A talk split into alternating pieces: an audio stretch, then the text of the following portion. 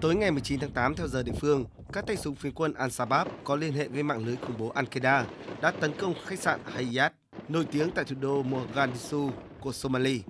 Chúng cho nổ bom bên ngoài khách sạn trước khi tiến hành xả súng và chiếm quyền kiểm soát khách sạn này và bắt cóc nhiều con tin.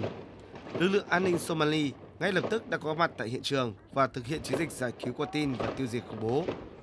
Đấu súng đã xảy ra giữa hai bên. Sau gần một ngày, lực lượng an ninh đã kiểm soát cơ bản được khách sạn Hayat và truy tìm những kẻ khủng bố cuối cùng. Sáng sớm nay theo giờ Việt Nam, chiến dịch đã được thông báo kết thúc. Nhiều người bao gồm trẻ em đã được lực lượng an ninh giải cứu thành công. Ít nhất 20 người được xác nhận đã thiệt mạng và khoảng 50 người khác bị thương, bao gồm cả người đứng đầu bộ phận tình báo của chính quyền thủ đô Mohidin Mohamed. Theo nguồn tin y tế, nhiều nạn nhân bị thương đang trong tình trạng nguy kịch. Các hình ảnh trên mạng xã hội cho thấy khách sạn Hayat đã bị hư hại nặng nề. Hôm nay, cộng đồng quốc tế đã đồng loạt lên án vụ tấn công khủng bố này. Tổng thư ký Liên Hợp Quốc Antonio Guterres đã chỉ trích mạnh mẽ vụ tấn công nhằm vào thủ đô đông dân nhất của Somalia, đồng thời gửi lời chia buồn sâu sắc tới gia đình các nạn nhân cũng như chính phủ và nhân dân Somalia. Ông bày tỏ tình đoàn kết của Liên Hợp Quốc với quốc gia này trong cuộc chiến chống khủng bố và cùng nhau hướng tới hòa bình. Liên minh châu Âu đã gọi vụ tấn công là hèn nhát, đồng thời lưu ý các vụ tấn công sẽ không làm chệch hướng các nỗ lực giúp đỡ và ổn định Somalia.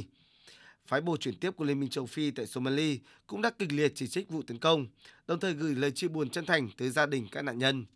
Bộ Ngoại giao Mỹ ra tuyên bố nhấn mạnh nước này vẫn kiên định ủng hộ Somalia và các nỗ lực do Liên minh châu Phi dẫn dắt nhằm chống lại chủ nghĩa khủng bố và xây dựng tương lai an toàn và thịnh vượng cho người dân Somalia.